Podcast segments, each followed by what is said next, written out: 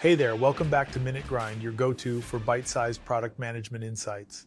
I'm Joel Zamboni, founder and CEO of Wibera, ready to enhance your coffee break with knowledge.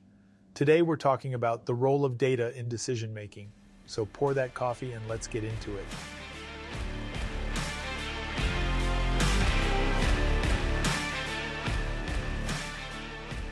In the age of information, data drives decisions. It helps you understand patterns uncover insights, and make informed choices that propel your product forward.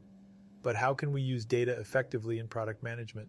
Firstly, collect meaningful data. Focus on key performance indicators that directly reflect your product's success. This could be user engagement metrics, conversion rates, or customer satisfaction scores. Secondly, interpret the data correctly. Contextualize numbers, consider trends over time, and differentiate between correlation and causation. Misinterpreted data can lead to wrong conclusions. Lastly, foster a data driven culture in your team. Encourage everyone to utilize data in their decision making processes, ensuring objective, informed decisions throughout the product development lifecycle. Next time, we'll dive into balancing innovation and optimization in product management. Stick around with Minute Grind for your daily learning session. Remember, each coffee break brings a new opportunity to learn.